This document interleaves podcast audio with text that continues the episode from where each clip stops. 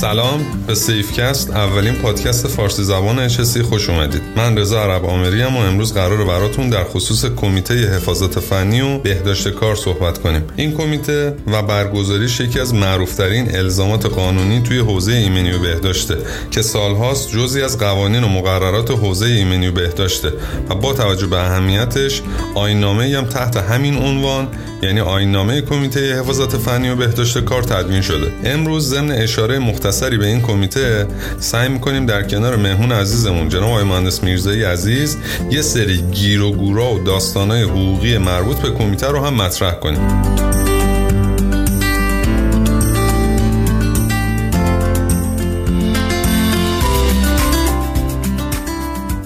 خب همونطور که عرض کردم خدمتتون امروز این مهمونم داریم. جناب آقای مهندس رضا میرزایی عزیز بازرس وزارت کار و همکار خوب و دوست داشتنیمون. من سالها پیش با ایشون توی دوره های آموزشی مسئولیت های کارفرما آشنا شدم.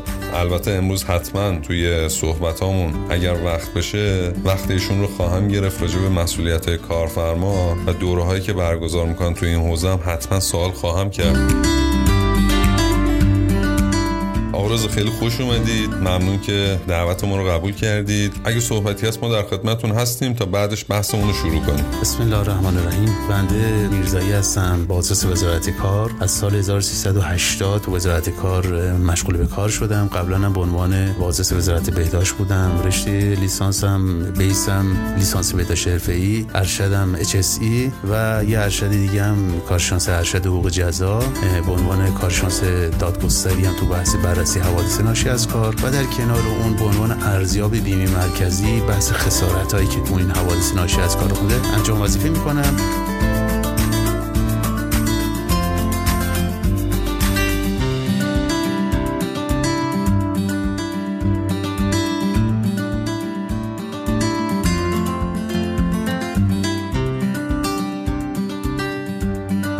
مهندس خیلی خوش اومدی. من می‌خوام قبل از اینکه وارد جزئیات کار بشیم یه مقدار واسمون راجع به خود کمیته و جزئیات کاریش و اون چیزی که در واقع ما باید به عنوان کارفرما در موردش بدونیم صحبت کنید. مهمتر از همه هم واسه من اینه که بدونیم من یا در واقع مجموعی از افراد که درگیر موضوعات ایمنی و بهداشت هستن یعنی کارشناس ایمنی یا کارشناس بهداشت حرفه‌ای هستن توی سازمان چه وظایفی در قبال این کمیته دارم. قبل از اینکه وارد جزئیات آینامه بشیم خواستم بگم که اصلا کلا کمیته چیه؟ چرا کمیته الزام آور شده که حتما تو کارگاه برگزار بشه؟ هدف از برگزاری کمیته چیه؟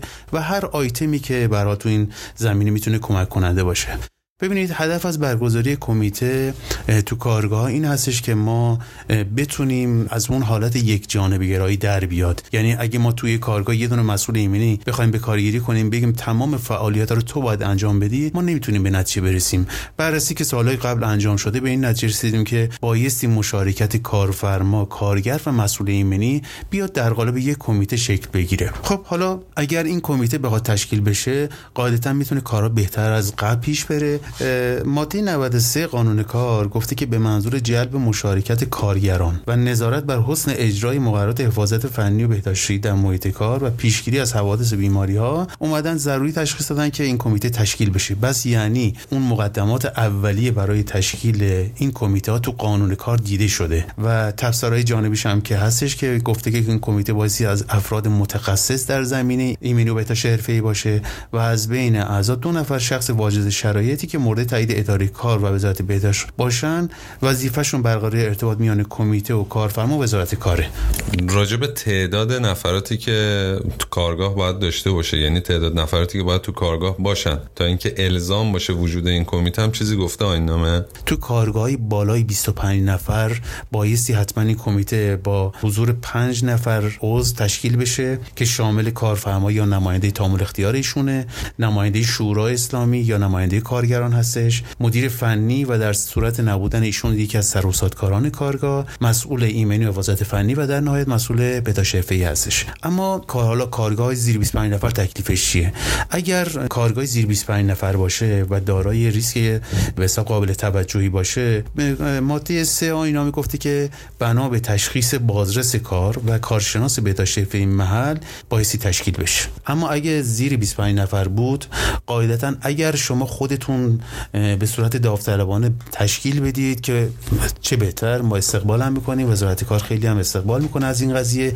ولی اگر شما خودتون تشکیل ندید و بازرس کار یا بازرس بهداشت حرفه‌ای بیاد برای بازرسی و اون ریسک و خطراتی که اونجا وجود داره تشخیص بده که این موضوع بایستی توسط اداره کار و اداره بهداشت مورد بررسی قرار بده شما مشمول تشکیل این کمیته میشید و بایستی مطابق ماده 3 این آینامه این کمیته رو تشکیل بدید. خب حالا اگه من تشکیل ندم به هر دلیلی کمیته رو یعنی کارفرمایی باشم که حالا یا خبر ندارم اصلا یا اینکه حالا خبر دارم و با توجه به گیر و گورایی که داره و داستانایی که داره از گزارش کردن اطلاعاتی که داخل خود سازمانم باشه حراس داشته باشم. اگر تشکیل ندم تکلیف چیه؟ تخلف محسوب میشه شناسایی میشن روش شناسایی واسهشون وجود داره. ببینید به حال قانون کار که تصویب شده همونجوری شخصه اسم قانون روشه و آینا اعلامیه کمیته وزارت فنی هم که تصویب شده به عنوان یکی از نظامات دولتی لازم الاجراست. چون این آینامه اومده تو شورای عالی وزارت فنی تصویب شده. و تو یکی از این بندهای قانون کار ما هست ماده 85 به نظرم هستش میگه تمام مصوبات شورای عالی وزارت فنی بایستی توسط کارفرما رعایت بشه. در غیر این صورت میره تو فصل مجازات ها و کیفرهای قانون کار و کارفرما رو به حساب معرفی می‌کنن به دادسرا. تو دادسرا رسیدگی میشه. اما اینکه این آینامه زمانت اجرایی زمانت قانونی داشته باشه که بخوان به حساب اشاره کنن به اون و کارفرما رو به خاطر این موضوع که فقط کمیته تشکیل نداده ما زمانت اجرایی نداریم.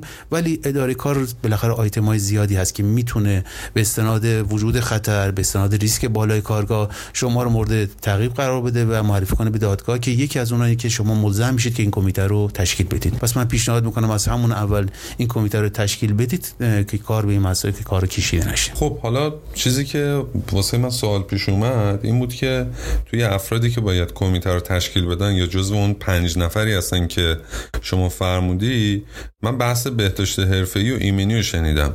اولا که یه سوال که شاید یه خورده بی ربط بشه به کمیته و اون اینه که بالاخره ما این قصه رو به صورت شفاف متوجه نشدیم. یه کارگاه که بالای 25 نفره کارشناس بهداشت حرفه‌ای باید داشته باشه یا کارشناس ایمنی صنعتی و مورد دوم که حالا به این قصه مرتبط میشه یا به بحث امروز اون مرتبط میشه اینه که کدوم یکی از اینا الزام هستش که توی کمیته به عنوان یک عضو اصلی حضور داشته باشن؟ ماده دو که برحال قشنگ به سرعت اشاره کرده که مسئول حفاظت فنی و بهداشت کار و هر کدوم باعث متخصص امن باشن. یعنی باعث مورد تایید اداره کار و به مرکز بهداشت محل قرار بگیرن. خب تبصره که این ماده گفته مسئول حفاظت فنی میبایستی ترجیحا از فارغ التحصیلان رشته فنی ایمنی کار باشه و مسئول بهداشت حرفه هم ایشون بازم ترجیحاً بایستی به رشته بهداشت حرفه یا پزشک عمومی مورد تایید مرکز بهداشت باشه. بس یعنی حضور این دو نفر تو کارگاهی که بالای 25 نفر الزامیه. اما تو بحث ماده 3 که راجع به کارگاه زیر 25 نفره اینجا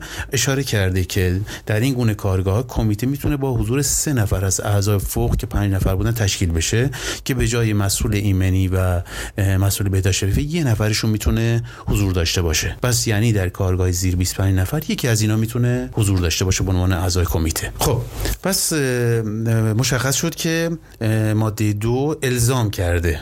الزام کرد یعنی اگر ماده دو رو دقیق نگاه کنید میگه که کارفرما مکلف است. یعنی یه تکلیف برای کارفرما که کمیته ای که تو این کارگاه بالا 25 نفر تشکیل میشه حتما بایستی از 5 نفر عضو تشکیل بشه که دو نفر از اونها مسئول حفاظت فنیه یکیش و یه نفر مسئول بهداشت یعنی حتما بایستی رشتهشون این باشه. برای اینکه من نوعی مسئول ایمنیش خودم رو تایید می‌کنم اداره کار و وزارت بهداشتم بر اساس شرایطی کارشناس بهداشت حرفه‌ای خودش رو تایید می‌کنه. به جز اینا دیگه افراد دیگه نمی‌تونن تو این سمت و تو این کمیته حضور داشته باشن. الان اگر من یه کارگاهی باشم که سی نفر سی و دو نفر عضو دارم یا بهتر بگم یه کارگاهی باشم که سی و یکی دو نفر کارگر دارم مشغول به کار با مجموعه نفرات اداریم چهل نفر آدمی و واقعا هم high risk نیستیم low risk یم و شرایط کارگاه هم جوری نیستش که بخوایم دو نفر رو داشته باشیم. یه نفر به عنوان ایمنی نه لازم داره نه به لحاظ مالی توانشو داریم. اولا می‌خوام ببینم این تخلف هست یا نیست. یعنی اگر من یه نفر رو داشته باشم مشکلی برام ایجاد میشه. کدوم رو داشته باشم بهتره. و نکته بعدی اینه که آیا این افراد باید به صورت تمام وقت با من کار کنن یا به صورت پاره وقت؟ خب اتفاقا موضوع خیلی جالبیه. چون ما به خاطر همین موضوع که زیاد مورد سوال دوستانمون همون تو کارگاه ها بود سوال می‌کردن که آقا من سی نفر چه نفر کارگر بیشتر ندارم. چه لزومی داره که من حتما دو نفر به عنوان مسئول ایمنی و بهداشت شرفی جداگانه بیارم تو کارگاه هم مستقر بشه و ناچار بشم یه حقوقی هم به اینا بدم در صورتی که ریسک کارگاه اونقدر بالا نیست. ما سال قبل اومدیم یه حرکتی کردیم که مسئولین به حساب فاز ایمنی و فاز فنی که تو این کمیته مستقر میشن آیین نامه براش تدوین کردیم به اسم آیین نامه نحوی استقرار مسئولین تو کارگاه ها گفتیم برای اینکه به حساب از نظر مالی هم فشار زیادی به کارفرما تحمیل نشه. این کارگاهی که ریسک پایینی دارن اومدیم کارگاه رو طبقه‌بندی کردیم تو سه تا ریسک. کارگاه high risk ریسک متوسط و ریسک پایین. بعد کارگاهی که ریسک پایینی داشتن ما حتی اومدیم حالا به ناچار برای جاهایی که کارشناس ایمنی متخصص نداشتن. البته حالا بنا به دلایلی گفتیم که افرادی که دیپلم هم هستن دیپلم فنی دارن و مرتبط با اون کارگاه سابقه کار خوبی دارن می‌تونن به شرط گذراندن یه سری دورهای ایمنی مرتبط با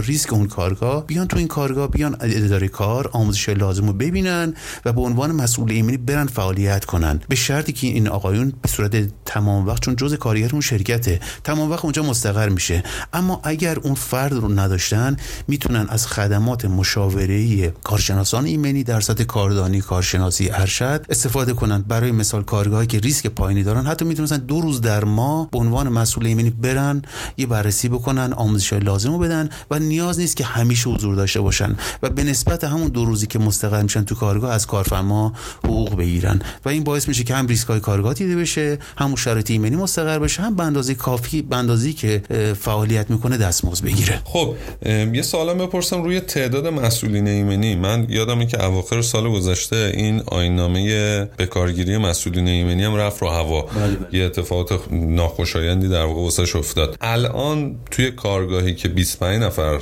مشغول به کار هستن داخلش و کارگاهی که 250 نفر مشغول به کار هستن داخلش چه فرقی هست توی تعیین تعداد نفرات مسئول ایمنیشون؟ با توجه به اینکه اون آینامه‌ای که داشتیم رفت رو هوا. خب های مهندس آینامه که به قول شما رفت رو هوا به نحوی ابطال شد. از طریق دیوان عدالت داری ابطال شد و آینامه بسیار خوبی بود. شما یه ارزیابی کردیم توسط اساتید ایمنی. دوستان مثل شما که تو بحث ایمنی داشتین کار می‌کردیم به این نتیجه رسیدیم که آینامه بسیار خوبی بود. چون بعضی از دوستان ایمنی متاسفانه می‌رفتن تا 15 تا کارگاه مشاوری می‌گرفتن و حضور نداشتن تو این کارگاه. فقط می‌رفتن فرم صورت جلسات اینا رو امضا می‌کردن و و باعث می‌شد که به حال اون هدفی که ما داریم از حضور اینا اون بحث استقرار شرایط ایمنی تو کارگاه محقق نشه. گفتیم ما بریم این آینامه رو بنویسیم و یه نظارتی رو کار این دوستان داشته باشیم و خیلی جالب شده بود و به حساب یه سر دادیم به وضعیت کار اینا و موقعیت شغلی خوبی برای بعضی از از اینا که بیکار بودن خدایش اونام نمی‌تونستن کار بکنن وارد بازار کار شدن و خیلی هم ممنون بودن مراجعه می‌کردن. ما کارگاه بهشون معرفی می‌کردیم. خدمات ایمنی که تو کارگاه می‌دادن برای ما تو سامانه ایساب آپلود می‌کردن. ما اینا رو بررسی می‌کردیم. خطاهاشون رو میگم. یه تعامل خیلی خوبی پیش اومده بود بین ما و این دوستان ایمنی که تو کارگاه مستقر شده بودن. اما از اون زمانی که یه دو سه ماه پیش که این آینامه ابطال شد ما قاعدتا الان داریم تلاش می‌کنیم که این آینامه باید بازنگری بشه. چون بازخورد خیلی خوبی داشته و محصلش برای ما خیلی برحال مفید بوده. داریم روش کار می‌کنیم که امسال حتما این کار انجام بشه و فعلا طرح حساب دو فوریتی نوشتیم که حتما بره تو شورای عالی حفاظت فنی. اجالتا برای شرکت های پیمانکاری که دارن اون بحث مجوزهای ایمنی رو می‌گیرن حتما یه نفر مسئول ایمنی رو مطابق با آینامه کمیته اجالتا باید جذب کنن. چون آینامش موجوده. آینامه کمیته حفاظت فنی گفته کارگاه ها که شامل پیمانکاران میشه بایستی یه مسئول ایمنی تو کارگاه بالا 25 نفر داشته باشن. چون آینامه به کارگیری مسئول ایمنی ابطال شد ما فقط اون شرایطی که توش لحاظ شده بود اون نمی‌تونیم اعمال کنیم. چون دیگه به هر مجاز به استفاده از این آینامه نیستیم چون ابطال شده. ولی آینامه کمیته ها موجود هست و کارگاهی که بالای 25 نفر نیرو داره بایستی مسئول ایمنی رو به کارگیری کنه. اما یه نکته خیلی جالبی که تو اون آینامه لاز کرده بودیم. گفته بودیم که در کارگاهی که فرضاً به قول شما اگه 250 تا نیرو داره ممکنه یه مسئول بگیره و یه کارگاهی که مثلا 50 تا داره اونم یه مسئول این خود شدنی نیست. ما یه جدولی داده بودیم تو اون آینامه گفته بودیم که به اعضای تا جا که حالا یادمه 100 نفر به بالا کارگر اگر داشته باشه بایستی یک نفر افسر ناظر یا کارشناسی ایمنی زیر مجموعه این آقا کار کنه. یعنی یه شکل هرمی پیش میومد هر به از هر صد نفر که بیشتر می‌شد تعدادشون میره بالا. تبدیل به یعنی یه دپارتمان ایمنی تو اون کارگاه تشکیل می‌شد. خب حالا امیدوارم که با توجه به توضیحی که دادی و چیزی که ما هم دیدیم این موضوع رفع رجوع بشه و به جایی برسه. چون الان پیمانکارا با توجه به شرایطی که دارن هر چقدر تعداد نیروی کمتری داشته باشن به نفعشونه. الان هم می‌بینیم پروژه‌ای که یهو حجم زیادی نفر رو بردن توی کارگاه مشغول به کار کردن. یه نفر مسئول ایمنی رو گذاشتن بالا سرشون و در واقع قانونا هم کارشون درست و کاری نمیشه کرد. سامانه ای که برای تایید صلاحیت مسئولین ایمنی بود. به قوت خودش باقیه مشغول به کاره یا اینکه بعد از این قصه تقلق شده. این واقعیت باعثی بگیم که بعد از ابطال آینامه چون مجاز به ادامه کار نیستیم اجالتا یه جوری ضعیف شده اون عملکرد. دوستان ما حالا خودمون هم تلفنی یا شفاهی باشون صحبت می‌کنیم. میگیم زیاد به کارگاه زیر 25 نفر گیر ندن که بخوان بگن آقا حتما بایستی مسئول ایمنی داشته باشن چون می‌تونن اعتراض کنن و بگن که به حساب اون آینامه رو دارن دوباره اینا پیش می‌کشن. و ما ملزم کردیم با استفاده از اون سامانه ایساب که به کارگیر مسئول ایمنی بود فقط اجالتا به کارگاهی بالا 25 نفر. اونم مطابق با آینامه کمیته ها استناد کنن مدارک این دوستان رو بگیرن و چون کلمه دست مسئول حفاظت فنی گفته ترجیحاً بایستی از فارغ التحصیلان رشته ایمنی باشه و به تو بخشی از این آینامه هم اشاره کرده.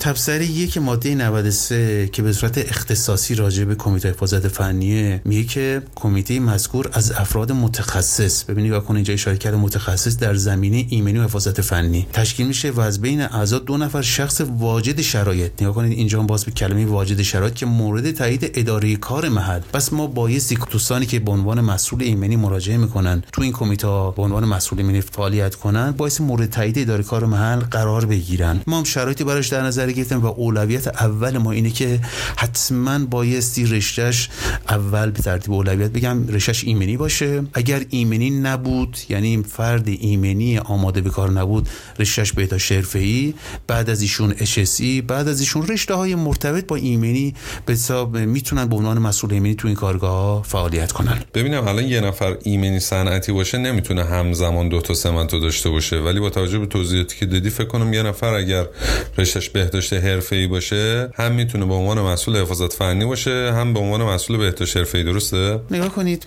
الان همون ماده سه آینامه کمیته گفته با حضور سه نفر می‌تونه تشکیل بشه درسته؟ خب برای چون دوستان بهداشت حرفه‌ای دانش آموخته این رشتن خب تحصیلات این رشته رو دارن و چون خودم رشته بهداشت حرفه‌ایه و کارشون به صورت اختصاصی تو بحث معاینات کارگری اندازه‌گیری آلاینده ها کاملا کار فنی و مهندسی است که اخیرا هم رشتهشون مهندسی اعلام شد.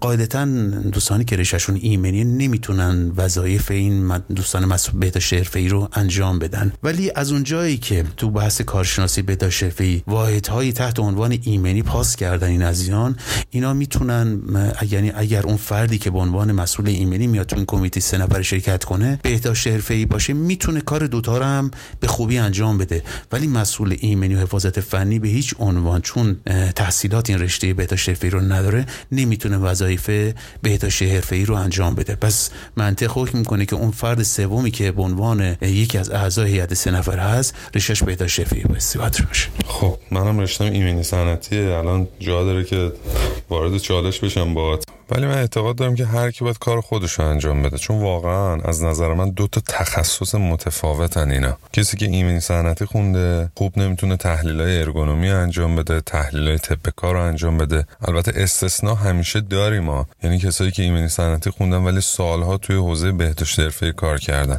یا برعکس صحبت اینا نیست. در حالت کلی تخصص های متفاوتی هن و نمی‌تونن جای همدیگه رو بگیرن از نظر من. شما فرض کن یکی که بهداشت حرفه‌ای خونده بخواد توی حوزه مثلا ایمنی جرثقیله و ایمنی بالا برا کار کنه یا تو حوزه ایمنی برق کار کنه. درسته شاید دو واحد سه واحد تخصصی یا عمومی بحث برق رو خونده باشه تو دانشگاه. ولی اون مطلبی که ایمنی صنعتی می‌خونه با اون مطلبی که بهداشت حرفه‌ای می‌خونه کاملا مجزاست. یا مثلا بچه ایمنی صنعتی اون دانش که بچه بهداشت حرفه‌ای راجع به عوامل زیان آور محیط کار دارن و قطعا ندارن. اینا دو تا موضوع واقعا جدا از همن. و فکر می‌کنم که هیچ وقت نمی‌تونن جای همدیگه رو بگیرن. می‌کنن. باید هم شرایط ایجاد بشه که هر کدومشون با توجه به تخصصی که دارن مشغول به کار بشن. البته ما الان صحبتمون یه خورده شغلیه و قانونیه.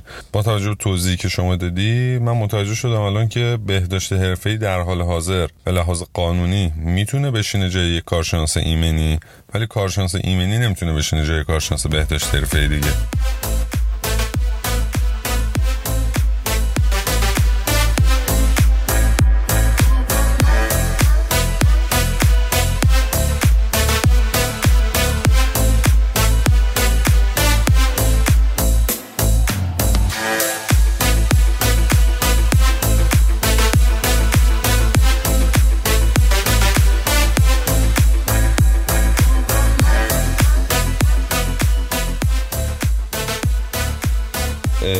سوال دارم و اون اینه که خود اداره کار و شبکه بهداشت که دارن این گزارش رو جمع می‌کنن چون طبق آیین‌نامه چیزی که من دیدم ما داریم گزارش رو واسه این عزیزان هم میفرستیم دیگه. بله. هم واسه شبکه بهداشت میفرستیم هم واسه وزارت کار. یا حالا به قول شما اداره کار محل. اصلا اکشنی روش گرفته میشه کاری روش انجام میدن اصلا خونده میشه خونده نمیشه. چون می‌دونین چرا این سوال می‌کنم؟ من زیاد دنبال این که حالا اکشنی می‌گیرن یا اکشنی نمی‌گیرن حقیقتا نیستم چیزی که واسه من مهمه اینه که خیلی از کارفرماها اصولا از نوشتن جزئیات داخل این صورت جلسات دقیقا تو این صورت جلسات میترسن. یعنی وقتی بهشون میگه که آقا نکن این کارو مثلا بنویس. اگر حادثه دیدی بنویس گزارش بده. اگر مورد مهمی هست بنویس. میگه نه ما برای چی خودمون آمار خودمون رو به وزارت کار بدیم؟ برای چی خودمون آمار خودمون رو به شبکه بهداشت بدیم؟ اینو شما چیکار می‌تونی بکنی؟ چه توصیه واسمون داری که ما این دوستان رو با این صحبت یا این توصیه شما توجیه کنیم که آقا نوشتنش از ننوشتنش بسیار بهتره. والا راجع به این قضیه من بایستی عرض کنم یه جسارتی بکنم تو بحث ایمنی. اگر مسئول ایمنی که توی کارگاهی رفته و هنوز نتونسته کارفرما رو توجیه کنه که آقا این مواردی که من به عنوان نقص و صورت جلسات کمیته میارم به نفع شماست من احساس می‌کنم ضعیف عمل کرده. یعنی این دوست مسئول ایمنی اولین کارش اینه که بایستی کارفرما رو از نظر مسائل حالا کارفرما که بیشتر با مسائل مالی بیشتر راحتتر قانع میشن. بتونه توجیهش کنه که آقا فرزن اگر من یه نقصی دارم تو کارگاهت می‌گیرم می‌تونه جلوی یه دونه فوتی رو بگیره. اگر کارگری تو کارگاه شما فوت بشه شما در حال حاضر نزدیک 350 میلیون باید دیگه بدی. 350 میلیون دیگه باید به تامین اجتماعی پرداخت کنی. اداره کار بیاد شما رو توبیخ کنه به خاطر اون آیتم خطرناکی که رایت نکردی. و و هزار درگیری های بعدی کارفرما با این طریق به راحتی توجیه میشن. یعنی بایستی ممنون دوستان ایمنی چی باشن که شما آقا چرا موارد نقص ایمنی کمه؟ حتما بازی نکردی حتما نرفتی ندیدی. بس من به نظرم اول اون دوست ایمنی که به حساب عنوان مسئول ایمنی داره کار می‌کنه حتما بایستی از اون هد کارگاه شروع کنه و ایشون رو توجیه کنه که این مواردی که من دارم اینجا می‌نویسم علیه شما نیست یعنی به نفع شما کار کردم. یه سال دیگه. این نماینده کارگری که گفتید باید توی کمیته باشه نماینده کارگری یکی از اعضایی که به هر حال باید توی کمیته حفاظت فنی باشه. باز این یکی از چالشایی که من می‌بینم تو کارگاه ها مثلا خود مدیر یک بخش یا واحدو که این نفر خودی محسوب میشه. یعنی اصلا نماینده کارگران نیست. به عنوان نماینده کارگری معرفی می‌کنن توی صورت جلسه هم امضا می‌زنه به جای نماینده کارگرا. روی این نظارتی دارید یا نظارتی ندارید؟ دو اینکه قبل از اینکه این سوالو بیزم جواب بدی اون قسم یه قسمت از سوال قبلی من موند. اون قسمت سوال قبلی من که موند این بود که دقیقا اداره کار روی این قصه نظارتی داره یا نه؟ خب اتفاقا خودم خواستم اشاره کنم که اون بخش سوال جا موند. ببینید تو این سامانه ایساب یه بخشی دیده شده که عمل کرده دوستان ایمنیچی که تو کارگاه دارن کار می‌کنن بایستی در قالب یه فرمتی برای ما آپلود بشه. ما اونجا ببینیم. اما اینکه آیا همه اینا تو ادارات کار به حساب دیده بشه و بررسی بشه دروغ نمی‌تونم بگم. همش دیده نمیشه. اما دوستان بازرسی کار به صورت رندوم فعالیت شما رو از طریق این سامانه بررسی می‌کنن. مسئولین ایمنی گاهن میان تو این صورت جلسات. به قول شما شاید همون شرایط که شما فرمودید که ترس دارن و اینا که به حساب آیتما رو وارد می‌کنن خیلی حالا به اصطلاح آمیان خودم خیلی سوتی میدن. مسئول کارشناس بازرسی کار ما میاد بررسی می‌کنه می‌بینه مواردی که صورت جلسات قبلی نوشته دوباره تو اون صورت جلسه تکرار کرده. و و های دیگه که به راحتی خب شک می‌کنه به این. اون صورت جلسه رو می‌ذاره به عنوان یک دستور کار بازرسی اون بازرسی که قرار بیاد اون کارگاه بررسی کنه. میگه رفتی اینا رو از طرف من چک کن ببین این آیتمایی که به عنوان مفاد انجام شده نوشته آیا واقعا تو اون کارگاه انجام شده یا نه. بازرسی کار اعزام میشه به منطقه به محل به اون کارگاه. و بررسی می‌کنه. فرضاً شما میگه آقا من این هودو نصب کردم من این حفاظ نصب کردم من این دستکشا رو تحویل دادم. میگه خب مستنداش بیار هودت نشون بده. اینا رو چک می‌کنه و اگر نقصی بوده باشه و سوری بوده باشه ما اون به عنوان پوان منفی برای اون مسئول ایمنی در نظر می‌گیریم و ایشون به حال دیگه بایستی بیاد پاسخگو باشه که چرا صورت جلسه سوری برای ما ارسال کرده و موزن به کارفرما اعلام میشه که صورت جلسات شما سوری بوده و قاعدتا کارفرما دعوت میشه اداره کار و راجع به مسئله بایستی توضیحات ارائه بده. حالا قبل از اینکه اصلا به نماینده کارگرا و سوری بودنش و نمی‌دونم اینا اشاره کنیم می‌خوایم ببینیم هدف از اینکه اصلا گفتیم نماینده کارگر بیاد تو این کمیته شرکت کنه چیه. نگاه کنید ما میشینیم برای خودمون یه کمیته تشکیل میدیم. مثلا میگیم آقای مسئول ایمنی بایستی نمی‌دونم ارشد ایمنی باشه و تخصص تو زمینه ایمنی داشته باشه. اما اگر بیاد با تمام علمش هم تو کارگاه ما پیاده کنه ولی ما درد دل کارگرا رو نشنویم. خب نمی‌تونیم واقعا اون ایده ها و حساب آموخته خودمون رو پیاده کنیم. فرضاً ما یه کلاه ایمنی می‌خوایم به کارگر رو تحویل بدیم. ممکنه این کلاه کارگری که داره استفاده می‌کنه توش راحت نباشه. مثال دارم می‌زنم. حالا ایرادای حالا فنی داشته باشه. حالا هر آیتمی که مثل آدم سرش عرق جوش میشه. یا وزن کلاه بالاست. یا نمی‌دونم. یه ایرادی داره.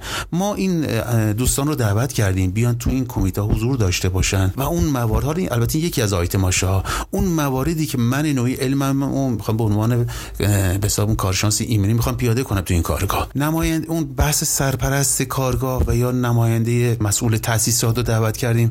می‌خوایم ببینیم که آیا شما این نظرات ایمنی که من دارم میدم قابل اعمال تو کارگاه هست یا نیست؟ نماینده کارگر میاد دفاع می‌کنه میگه آقا اینی که شما میگید اصلا کارگر استقبال نمی‌کنن به خاطر این مشکلات به خاطر این آیتما بس یعنی حضور نماینده کارگرا تو این کمیته خیلی نتیجه مثبتی خواهد داشت. حالا اگه ما می‌خوایم بیایم سوری یه نفر بیاریم اصلا به نظرم نباشه بهتره.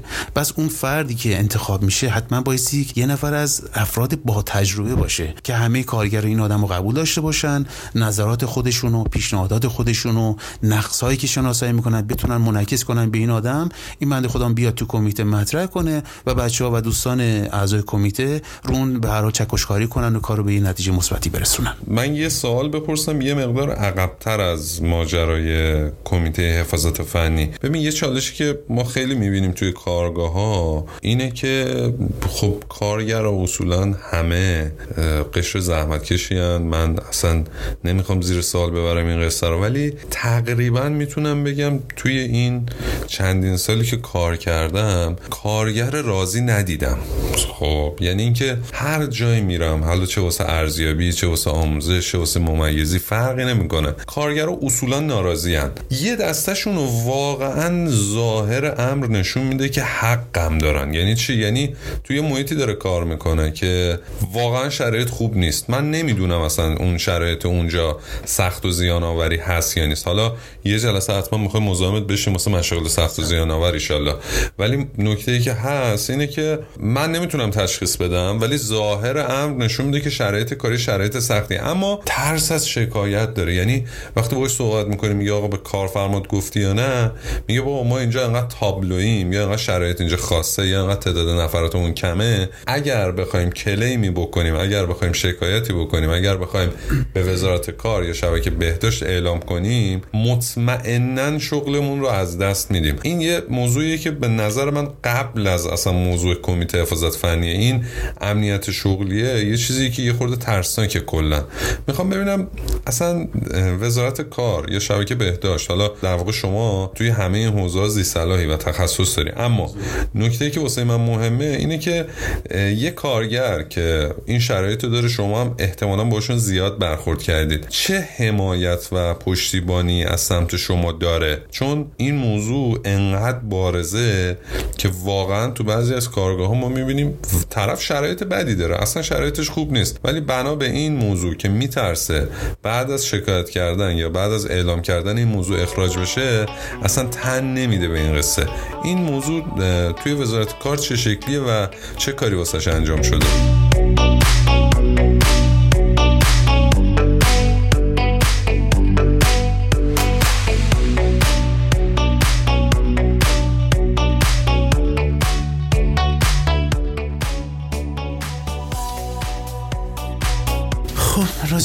موضوع آیا امیری بایستی ارز کنم که ما شرایطی داریم؟ یعنی اگه کارگری توی کارگاهی داره کار می‌کنه درسته؟ اگه قاعدتا اگه کارگاه بزرگی باشه که براتون کارگاه بزرگ یه سری شرایطی تعیین شده که یکی از این آیتمان آیین نامه کمیته انضباطی اون کارگاه است درسته؟ اگر کارگر بخواد حالا به عبارتی قور بزنه یعنی یه ایرادای بنی اسرائیلی بگیره. خب اینا برحال من احساس می‌کنم واقعا کارفرما حقش هم هست. حالا به صورت قانونیشون رو حالا از کار برکنار کنه. ولی اگر کارگری بیاد موارد ایمنی رو به ما گوش زد کنه این به عنوان یه دلیل موجهی برای اخراجیشون حساب نمیشه. و اگر کارفرمای بیاد ایشون رو اخراج کنه قاعدتا اداره کارم وارد میشه و دلیل اخراج رو سوال می‌کنه که آقا ایشون بر اساس آینامه کمیته انضباطی که دارید دلیل اخراجتون همین بوده که ایشون موارد نقص رو به شما اطلاع داده اون سختی های کار به شما اطلاع داده. این 100 درصد رأی به نفع کارگر داده میشه که این دلیل موجهی برای اخراج کارگر نمی‌تونه باشه. آخه ماجرا یه چیز دیگه است. مثلا من دیدم طرف میگه آره اخراجمون نمی‌کنه ولی سه ماه دیگه که می‌رسه قراردادمون رو تمدید. نمی‌کنه. یعنی قراردادمون دیگه تمدید نمیشه. حالا باش اینم یه موضوع جالبیه. ببینید اون آینامه به کارگیری مسئول ایمنی که ما نوشته بودیم یکی از وظایفی که برای مسئول ایمنی نوشته بودیم این بود که ایشون بایستی مشارکتش به تو کارگاه به نحوی باشه که یکی از راههای شناسایی خطراتش این باشه که از کارگرا این نقص رو در بیاری. یعنی حالا در قالب انجام مذاکره در در قالب حضور میدانی به حساب نزد کارگرا بیاد اینا رو تشخیص بده. حتی ما اینو به جای رسونده بودیم که اگر کارگری اومد نقطه خطری تشخیص داد و پیشنهاد داد به مسئول ایمنی یا به سرپرستشون به نحوی بایستی از ایشون تقدیرم بشه. تا بخواد مثلا بخواد تنبیه بشه از کار جدا بشه یا اخراج بشه یا باش قرارداد بسته نشه. اما متاسفانه چون اون آینامه میگم ابطال شد اجالتا اجالتا این موضوع حالا فعلا که کن کن شده. ولی حتما آینامه که بازنگری میشه این موضوع حتما مد نظر قرار می‌گیره که کارگری که به حساب داره خطرات شناسایی می‌کنه به عنوان واقعا کارگرای خوب ما تلقی بشه و استمرار کار داشته باشیشون رو بخوان سالهای بعدم نگه دارن نه که بخوان از کار جدا کنن و این یه پوان مثبتی برای یه کارگاه محسوب میشه. الان در حال حاضر آخه حالا چون بس برمیگرده به بحث روابط کاری که اگر من مدت قراردادم مشخص باشه خب کارفرما می‌تونه دیگه به هر حال چون تاریخ قراردادش به اتمام رسیده قرارداد تمدید نکنه. هیچ دلیلی هم نیست میگه تاریخ قراردادش تموم شد. یه توضیح راجع به این کمیته انضباطی دادی آینامه کمیته انضباطی. مطمئنم بالای 80 درصد کارفرمامون نمی‌دونن چیه.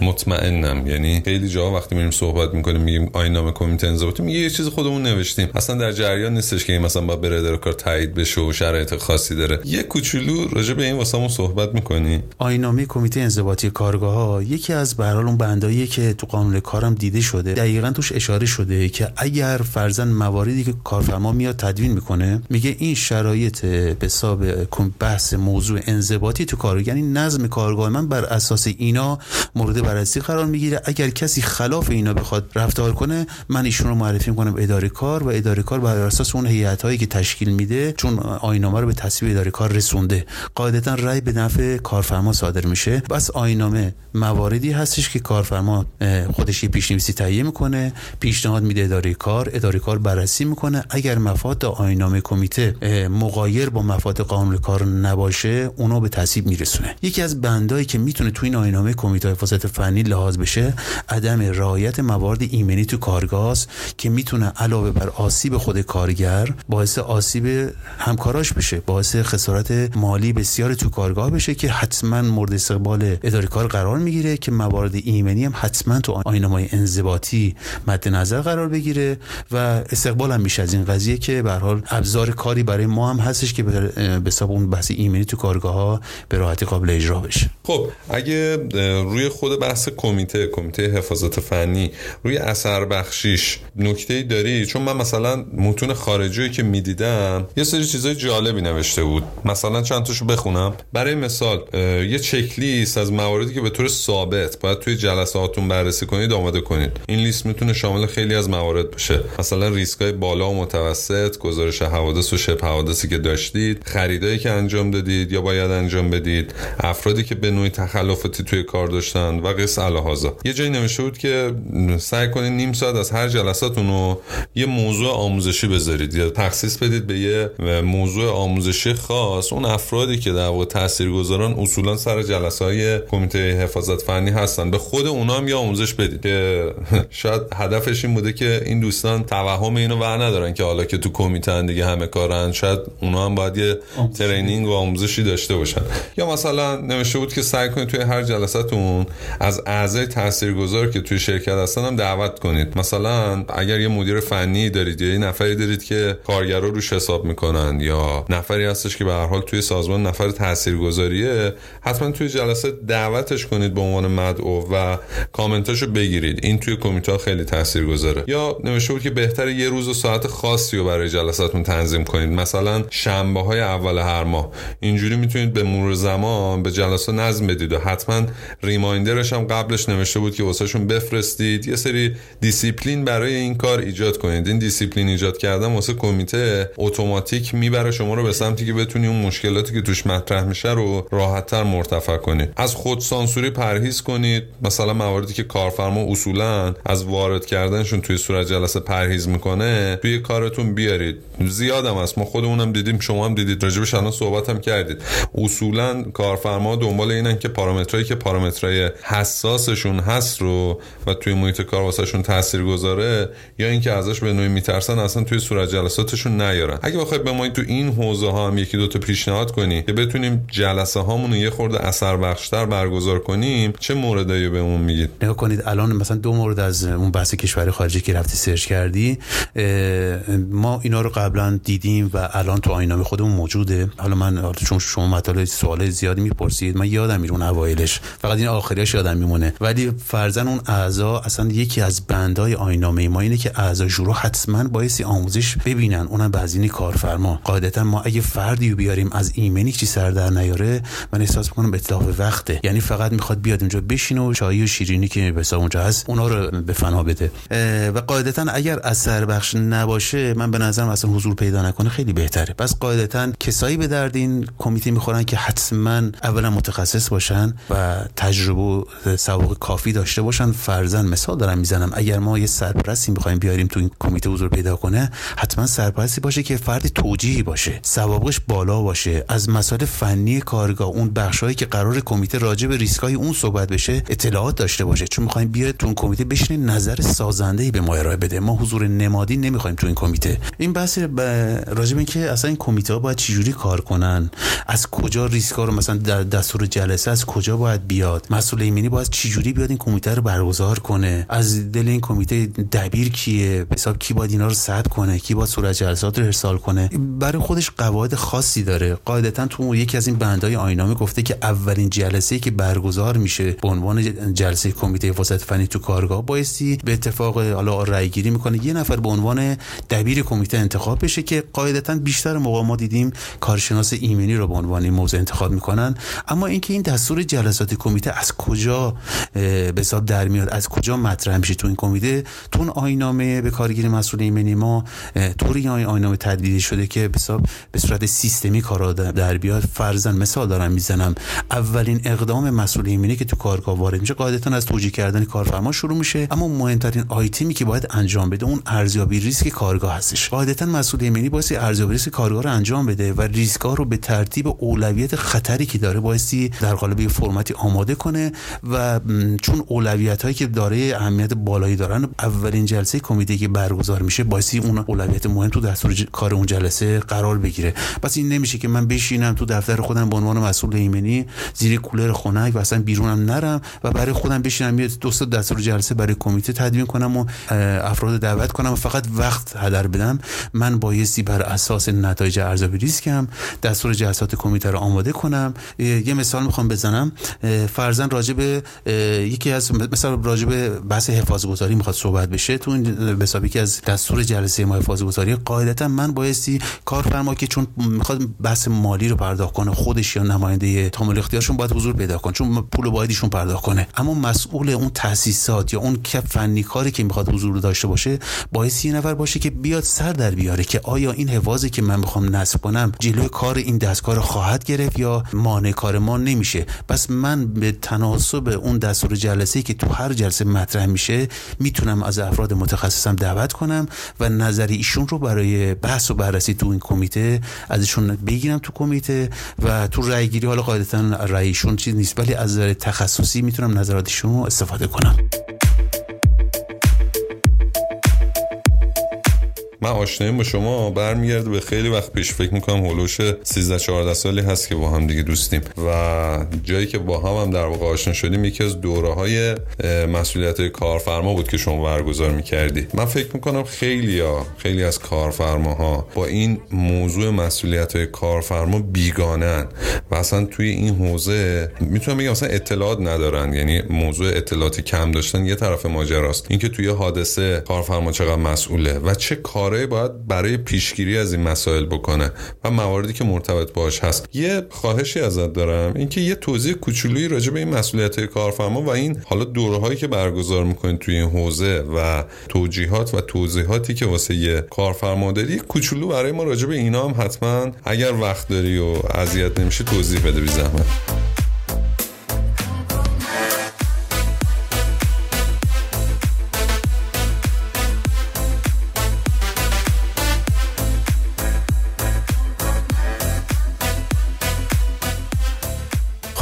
حالا از کمیته بحث کمیته خارج شدیم. به بحث خیلی مهمی اشاره کردی. این بحث اینکه ایمنی برای خودش دنیاییه. به قول یکی از اساتین دریاییه. اقیانوسیه. حالا یه اشاره هم می‌کردن می‌گفتن اقیانوسی به اندازه وجب. ولی من احساس می‌کنم که از دوستانی که رشته های ایمنی و اچ و بتا شرف اینا خوندن ای کاش تو این دانشگاه تو این سیلابس درسی که برای ما می‌ذارن یه دو سه واحد بحث قوانین و مقررات. حالا مثلا بحث استانداردها رو گذاشتن تا جایی که من تو دوره اچ که میخوندم یه واحدی داشتیم به عنوان استاندارد. ولی راجع به قانون کار راجع به مسئولیت حقوقی مسئولیت های کیفری مدنی کارفرما مسئولین ایمنی نمی‌دونم مدیران میانی هیچ بحثی نشده. یعنی من الان به عنوان مسئول ایمنی می‌خوام وارد کارگاه بشم. اصلا اطلاعاتی از مسائل قانونی حادثه مسئولیت های ایمنی اینا ندارن واقعا تو محیط کار. و من خود متاسفانه تو این بحث بررسی حوادث ناشی از کار که میرم تو کارگاه احساس کردم که واقعا یه خلایی وجود داره که ایمنی که بچه ها تو به حساب کارگاه ها میرن مستقر میشن. حتی از حداقل حقوق خودشون هم که هست اطلاعات ندارن متاسفانه. و البته این موضوع شامل خود منم میشه. که من خودم که کار می‌کردم به عنوان مسئول ایمنی خب رفتم سرچ کردم قانون کار اینا رو مطالعه کردم. و حالا به هر حال شانسی بوده اومدیم وزارت کار رو به عنوان بازرسی کار شدیم و با مسائل حقوقی هم آشنا شدیم. و یه یاری خدا بود که برای به عنوان کارشناس دادگستری هم وارد کار شدیم و تو بحث حوادث ناشی از کار که میرم بررسی می‌کنم احساس می‌کرد مسائل فنی رو خوب بلدم و سایر کارشناسای دیگه هم که میان و متاسفانه با رشته های غیر ایمنی به عنوان کارشناس میان مسائل فنی به حساب ایمنی و علل و حادثه رو بررسی می‌کنن ولی راجع مسائل حقوقی اطلاعات خیلی پایینی دارن. و خودم این ضعف رو احساس کردم و حالا خوشبختانه کارشناس ارشد حقوق جزا رو تونستم پاس کنم. و حالا یه ذره اطلاعاتم رو تو بحث ایمنی ارتقا بدم. و این موضوع باعث شد که یه سری دورای آموزش راجع به بحث مسئولیت کارفرما در قبال کارکنانش حالا شامل کارگرش و مدیرش و, و اینا برگزار کنن و مورد استقبال قرار گرفته. یعنی دوستان ایمنی الان توجیه میشن که اگر حادثه تو کارگاه من رخ داد من اول باید چیکار باید بکنم؟ به کجا زنگ بزنم؟ اگر شکایتی بشه اگر بازرسی بیاد اگر کارشناسی بیاد وظیفه من چیه؟ وظیفه کارفرما چیه؟ چه کاری بایستی انجام بدیم که این مسئولیت ها متوجه ما نشه. چه اقداماتی باید انجام بدم که تو کارگاه اگر فرزن آموزشی دادم وسایل حفاظت فنی رو تحویل دادم و بازی حادثی رخ داد من مسئول نشم. کارفرمای من مسئول نشه. اینا واقعا جای برگزاری یه سری کلاس های آموزشی یه سری حالا احساس می‌کنم حتی کتابهایی تو این زمینه واقعا کمه. ما نداریم که دوستان مسئول ایمنی راجع به این مسائل اطلاعات کسب کنن و تو محیط کار که میرن اون بحث حالا مثال دارم می‌ذارم مستند سازی مثلا دوست ما میاد حالا وسایل حفاظت فردی رو تحویل میده بدون اینکه سندی ازش بگیره بدون اینکه آموزش بده. بارها بوده من حادثه رو رفتم بررسی کردم. دوست مسئول ایمنی ما اومده سندسازی کرده که آموزش ایمنی در کارگاه برگزار شد. یه امضا می‌گیره و اثر انگشتم می‌گیره که محکم کاری کنه.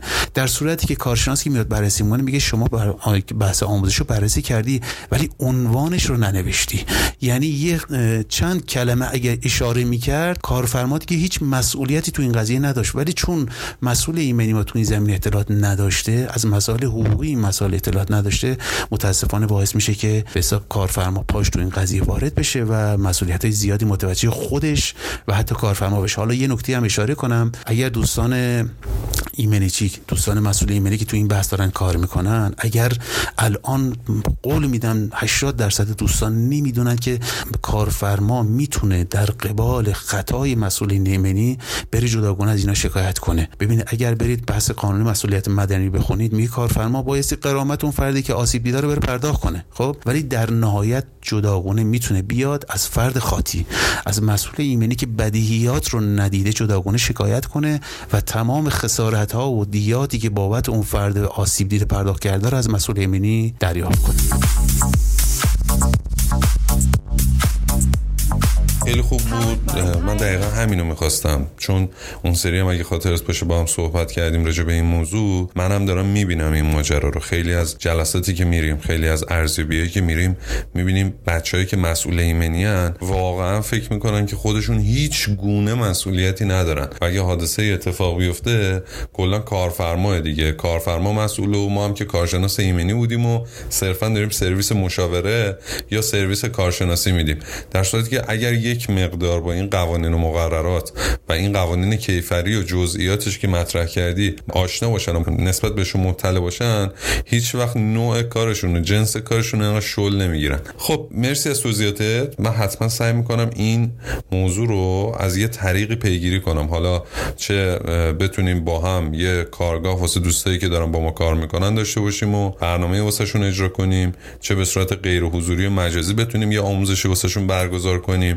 که یه مقدار روی این قصه بتونیم این دانشه رو ببریم بالا. دست شما هم درد نکنه. فکر می‌کنم پادکست خیلی خیلی خوب و پرمحتوایی داشتیم. اگه موردی هست که فکر می‌کنید به عنوان آخرین جمله و آخرین حرف البته توی این اپیزود می‌تونید به ما بگید ما در خدمتتون هستیم. منم به ممنونم از شما جناب آقای مهندس آمری عزیز از اینکه فرصت رو برای من پیش آوردید که بتونم یه بخش کوچیکی از این مسائلی که واقعا مطرح تو بحث ایمنی حالا قرار بود آینامه کمیته ها باشه ولی حالا یه پیش رفتیم یه جلوتر رفتیم. ولی ارزم به این دوستان عزیز ایمنی اینه که تو این بحث وارد شدن هم علمشو می‌خواد هم واقعا بایستی نسبت به اون شرایطی که به حساب مد نظر دوستان باید آگاهی داشته باشن. چون بارها شده حالا از این کمیته هم که من بخش اشاره کردم دوستان میرن تا دلتون بخواد مشاوره می‌گیرند. قافل از این که ممکنه یک مورد از این برای من دردسر بشه. سعی کنید سعی کنید شس رفته سه چهار کارگاه درست حسابی داشته باشید و تو اون کارگاه به درستی کار انجام بشه که بشه یه روز رزومه قوی تو اداره کار بشه که چون قرار بر اینه که تو این آینام کمیته دوستانی که خوب دارن عمل می‌کنن جز پوانای مثبتشون لحاظ بشه پوان مثبتی بشه که بر تعداد کارگاه مشاورینا اضافه بشه. حالا ان که اون آینام اگه اوکی شد خب که 100 درصد این کار حتما باید انجام بشه. من خودم دوست ندارم چون خبر خوبی نیست که دوست مسئول ایمنی راجع به این حوادث من متاسفانه مخصوصا اون حواس منجر به فوتی که هم قرامت بالایی داره هم دیات بالایی داره. دوست مسئول ایمنی چقدر مگه می‌خواد تو حقوق بگیره که بخواد بخشی از این رو به عنوان غرامت پرداخت کنه؟ اضافه کردن شرکت های مشاوری هنر نیست. اما این که من بتونم صادقانه تو اون کار رو کار کنم و اون علمم رو درست حسابی ارائه بدم و بتونم جون کارگر رو save کنم نگهداری کنم نذارم آسیبی ببینه هم اجر دنیوی داره به نظر من و هم اجر اخروی. به هر ممنونم که این فرصت رو در اختیار من قرار گذاشتید. و عذرخواهی می‌کنم که یه ذره با عجله صحبت کردم چون اولین باری بود که حالا به صورت حالا حضوری خدمت آقای مهندس آمری بودم. ان اگر سعادتی بود جلسات بعدی من در خدمت سعی می‌کنم یه ذره آرومتر و کاربردیتر خدمت شما ارائه بدم. ان که نتیجه خوبی برای شما داشته باشه و بتونید تو بساط تو محیط کار از اونها استفاده بکنید. خیلی ممنون.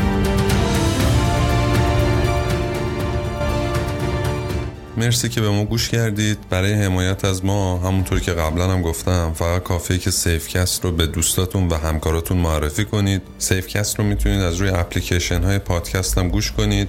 یه راه راحت هم مراجعه به سایت ما با آدرس safecast.ir امیدوارم این قسمت هم براتون مفید باشه. مجددا تاکید می‌کنم نظرات و پیشنهادات و انتقاداتتون رو حتما از طریق اپلیکیشن ها و از طریق خود سایت با ما در میون بذارید.